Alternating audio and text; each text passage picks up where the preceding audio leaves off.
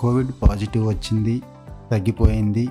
కానీ ఇంకా చిన్న చిన్న ఇబ్బందులు ఉన్నాయి వాటితో బాధపడుతూ కూడా కనీస జాగ్రత్తలు తీసుకోకుండా ప్రాణాల మీదకు తెచ్చుకుంటున్నారు చాలామంది. అలాంటి వాళ్ళ కోసమే ఈ పాడ్కాస్ట్.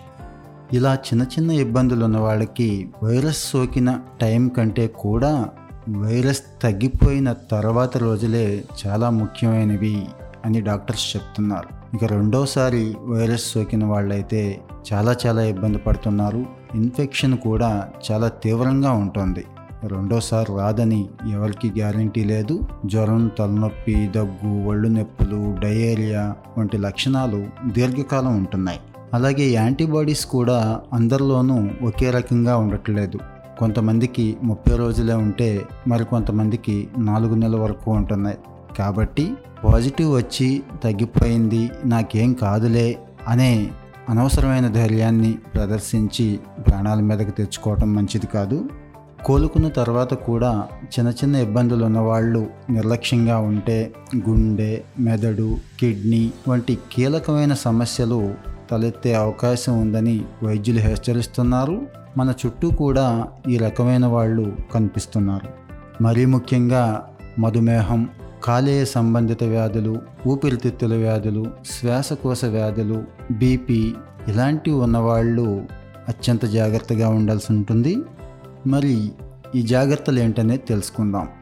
సాధారణంగా వైరస్ ఇంక్యుబేషన్ టైం పద్నాలుగు రోజులు కాబట్టి ఈ పద్నాలుగు రోజులు డాక్టర్ గారు ఏ ప్రిస్క్రిప్షన్ అయితే ఇచ్చారో దాన్ని నూటికి నూరు శాతం వాడాలి. లేదంటే మళ్ళీ తిరగబెట్టే అవకాశం ఉంటుంది. ఒక్కోసారి వైరస్ ప్రభావం మెదడు మీద పడితే కనుక పది రోజుల వరకు మనం ఎలాంటి మందులు వాడినా కూడా జ్వరం తగ్గదు. అలాంటప్పుడే సిఎన్ఎఫ్ ఎనాలిసిస్ చేయించుకుంటే అసలు విషయం బయటపడుతుంది. ఇలాంటి వాళ్ళు ఖచ్చితంగా హాస్పిటల్లో చేరటం మంచిది. అలాగే రక్తాన్ని చిక్కబడేలా చేసే గుణం కోవిడ్ వైరస్కు ఉంటుంది. దీనివల్ల రక్త సరఫరాలో ఆటంకాలు ఏర్పడి అకస్మాత్తుగా గుండె ఆగిపోవడం బ్రెయిన్ స్ట్రోక్ ఇలాంటివి కూడా సంభవిస్తున్నాయి. మరి పాజిటివ్ వచ్చిన సమయంలో ఎవరైనా స్టెరాయిడ్స్ వాడుంటే వారికి గనక షుగర్ లెవెల్స్ కంట్రోల్లో లేకపోతే మళ్ళా మళ్ళా వైరస్ వస్తే చాలా ఇబ్బంది ఉంటుంది కాబట్టి వాళ్ళు ఎప్పటికప్పుడు షుగర్ లెవెల్స్ కంట్రోల్లో ఉంచుకుంటూ ఉండాలి నిరంతరం చెకప్ చేయించుకుంటూ ఉండాలి. పాజిటివ్ వచ్చిన సమయంలో ఊపిరితిత్తులు ఎక్కువ ప్రభావానికి గురై ఉంటే కనుక మరింత జాగ్రత్తగా ఉండాలి. ఎక్కువగా ఫోన్లో మాట్లాడడం అనవసరంగా బయట తిరగటం ఇలాంటివి చేయకూడదు. అంటే ఆయాసం ఎక్కువగా వచ్చే పనులు చేయకూడదు. ఈ ఆయాసం ఎక్కువైతే న్యూమోథొరాక్స్ అనే సమస్య తలెత్తుతుంది. దీంతో ఛాతిలో ఐసిడి అనే పైప్ కూడా వేయాల్సి రావచ్చు. అలాగే పాజిటివ్ వచ్చి తగ్గిన తర్వాత దగ్గు ఇంకా ఎక్కువగా వస్తున్నట్టయితే మరొకసారి చెక్ చేయించుకోవాలి. వీరికి సెకండరీ ఇన్ఫెక్షన్కి వచ్చే అవకాశం ఉంటుంది కాబట్టి ఇంకొంతకాలం యాంటీబయాటిక్స్ కానీ డాక్టర్ గారు ఏదైతే మందులు సూచించారో అవన్నీ కూడా వాడవలసి రావచ్చు.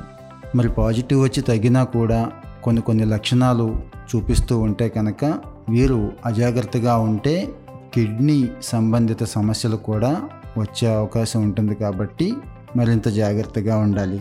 ఈ రకంగా మూడు నెలల పాటు అన్ని జాగ్రత్తలు తీసుకోవాలి. తగ్గిపోయింది కదా అని చెప్పి విచ్చలవిడిగా తిరగటం మొదలుపెట్టినా డాక్టర్ గారి సలహా మానేసినా వైద్య సహాయం నిరంతరం తీసుకుంటూ ఉండకపోయినా మన ప్రమాదాన్ని మనమే కొని తెచ్చుకున్న వాళ్ళం అవుతాం కాబట్టి ఎప్పటికప్పుడు జాగ్రత్తతో ఉందాం. ఖచ్చితంగా సూచనలన్నీ కూడా పాటిద్దాం.